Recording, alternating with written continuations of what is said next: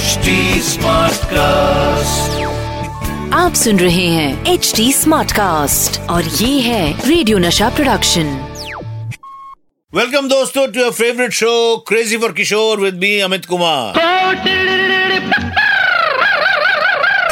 ये है crazy for किशोर बाबा और लीना जी स्पेशल शो में। मैं आपको बताऊँगा लीना जी की लाइफ से जुड़ी एक ऐसी ट्रेजेडी के बारे में जिसने ना सिर्फ़ लीना जी को बल्कि बाबा को भी अंदर तक झाग झोड़ दिया। बाबा जो कि स्टेज शो के किंग माने जाते थे एक शो के दौरान उनका गला भर आया और वो गाते गाते रुक गए। क्या थी वो ट्रेजिडी और बाबा ने कैसे लीना जी की हेल्प की मूव ऑन करने में? बात 1985 की है जब लीना जी के बड़े भाई अनिल ने 36 साल की उम्र में खुदकुशी कर ली। बड़े भाई के जाने का गम क्या होता है? ये तो शब्दों में कह पाना बहुत कठिन है। और इस सदमे से लीना जी मानो टूट गई। बाबा के लिए भी बहुत बड़ा झटका लगा। वो जब भी लीना जी की तरफ़ देखते तो यही सोचते कि कैसे मैं इनका दिल बहलाऊं। बाबा लीना जी का दिल बहलाने की कोशिश करते रहे। कभी उन्हें कोई कहानी सुनाते कभी अपने तो कभी सैगल साहब के गाने गाकर सुनाते। लेकिन लीना जी के दिल का जख्म इतना गहरा था कि बाबा की कोई टेक्निक काम नहीं कर रही थी। इसी दौरान बाबा को अपने एक ओवरसीज स्टेज शो के लिए जाना था। बाबा ने पहले सोचा कि ये शो कैंसिल कर दिया जाए। बाबा ने लीना जी के फादर से कहा कि जब तक बाबा अपना शो करने जा रहे हैं, वो लीना जी को अपने साथ धारवाड़ में रख ले। इस पर लीना जी के फादर का रिस्पांस था किशोर जो होना था सो हो गया।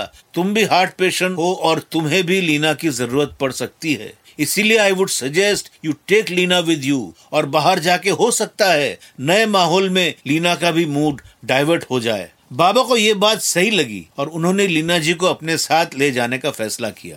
दोस्तों, बाबा लीना जी को अपने साथ शो के लिए तो ले आए थे, लेकिन लीना जी का मूड ज़्यादा चेंज नहीं हुआ। जब कॉन्सर्ट का दिन आया तो किशोर दास स्टेज पर आए और अपने पहले गाने के लिए तैयार हुए। गाना था, ज़िंदगी का सफ़र, है ये कैसा सफ़र? बाबा ने गाना शुरू किया और सामने ही लीना जी बैठी थी। उनकी तरफ़ देख के बाबा भी दर्द से भर गए। उनकी आवाज़ में एक अजीब दर्द था। अचानक बाबा की आवाज़ जवाब दे गई। आँखों में पानी था और गले में जैसे कुछ फंस गया। शब्द निकले ही नहीं। बाबा नम आँखों के साथ हज़ारों ऑडियंस के सामने खड़े थे।